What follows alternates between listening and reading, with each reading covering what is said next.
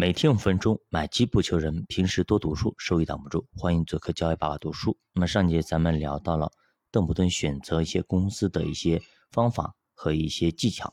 那么作者说呢，很多时候呢，一些公司它看似很糟糕，其实并没有那么糟糕。就我们要知道哪些是确实很糟糕的，哪些是被别人误伤了导致很糟糕的。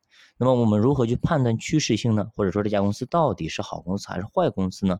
那么这里呢，作者讲了一个故事，反映了股市的变化。他说，一个卖柠檬水的小摊子、小商贩很赚钱，一年呢就能赚两百美元左右。但是呢，他要搬家了，所以为了不让周围的朋友失望，他希望找个邻居来接手他的生意。跟一个朋友商量好了，一百美元就卖掉，周六来接盘。那么，但是呢，他这个朋友到处吹牛逼啊，说我以后就是这个柠檬水的摊位的摊主了。这引来了其他顾客的投资，他们也喜欢喝柠檬水，于是呢，价格从一百炒到了一百五十美元。正当你准备接手这个报价的时候，突然下雨了。那么这个时候呢，街上正在买柠檬水的人都跑了，都走了，于是大家也就纷纷收手，都在想，这顾客减少了，以后还能不能有这么好的生意呢？于是呢，价格就从一百五不断的下落下跌下跌。那么就在这个时候呢，旁边有个小男孩拿了一堆雨伞来叫卖，哎，似乎卖雨伞更受欢迎。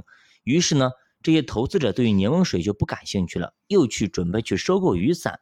这个时候，只有一个穿了雨衣的孩子过来，出价五十美元要买下这个柠檬水的摊位，他是唯一的出价者。于是呢，你只好来答应。这个时候，旁边的人都投来鄙视的眼光，这小子居然买了柠檬水摊位，你是怎么想的呢？等着赔钱嘛。正当他们囤积了一大把雨伞的时候，这个时候天晴了，太阳出来了，柠檬水摊位前又排满了顾客，卖雨伞的再也无人问津。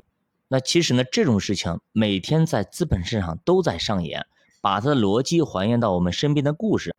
这个时候你觉得很滑稽，对吧？很可笑，很幼稚。其实呢，下雨这种暂时的事情经常会影响购买行为。那么最后呢，让大家看不到柠檬水摊位的真实价值。所以呢，这个故事告诉我们，必须要对局势进行研究，看看到底发生了什么，哪些是暂时性的因素，哪些又是长久的价值，哪些是假消息，哪些是真消息。投资者现在的情绪是什么？悲观呢，还是乐观呢？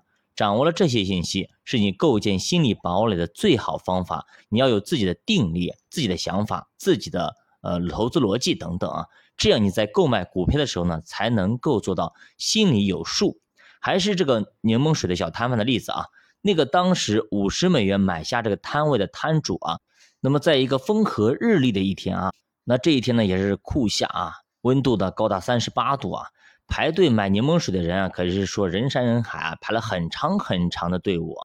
那么就在这个时候啊，那些囤了很多雨伞的人发现，那么根本就卖不掉这些雨伞，只能纷纷的低价抛售雨伞。那么然后呢，转手过来去抢这个柠檬水的摊位，出价呢从一百直接涨到了两百，后来呢又涨到了三百，涨到了四百。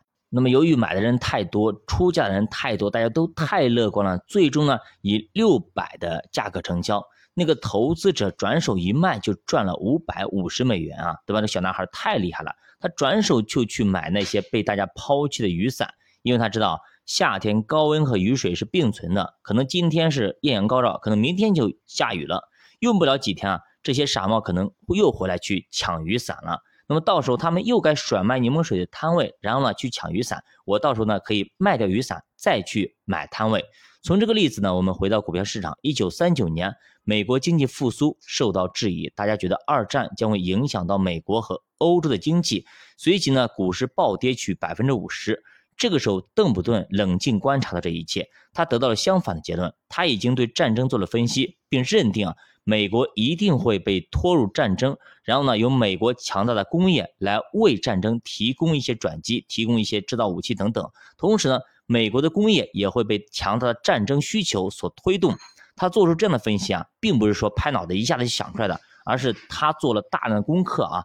他看到了一次大战之后呢，反而给美国创造了一些颗粒之繁荣，所以说很显然啊，美国就是那个发国难财的家伙。所以呢，他开始跟所有投资者背道而驰，不但没有远离市场，还开始买进，他甚至大胆的借债买股票。那其实这里有个概念，就是借债并非都是坏的事情，通过借债能够放大一些收益，叫做好债，而借债不能够创造收益的叫做坏债。那么这点我们在财务自由里面有讲过。那么显然此时邓普顿选择的肯定是一个借债发财的机会，所以他敢于动用这种投资杠杆。那么咱们平时都说投资不能加杠杆，那么为什么在有些情况下要加杠杆呢？那么邓普顿但是如何去加杠杆的呢？我们下节来继续接着讲，九把读书陪你姐慢慢变富。如果大家对投资感兴趣，可以点击主播头像关注主播新品团，跟主播一起探讨投资智慧。再见。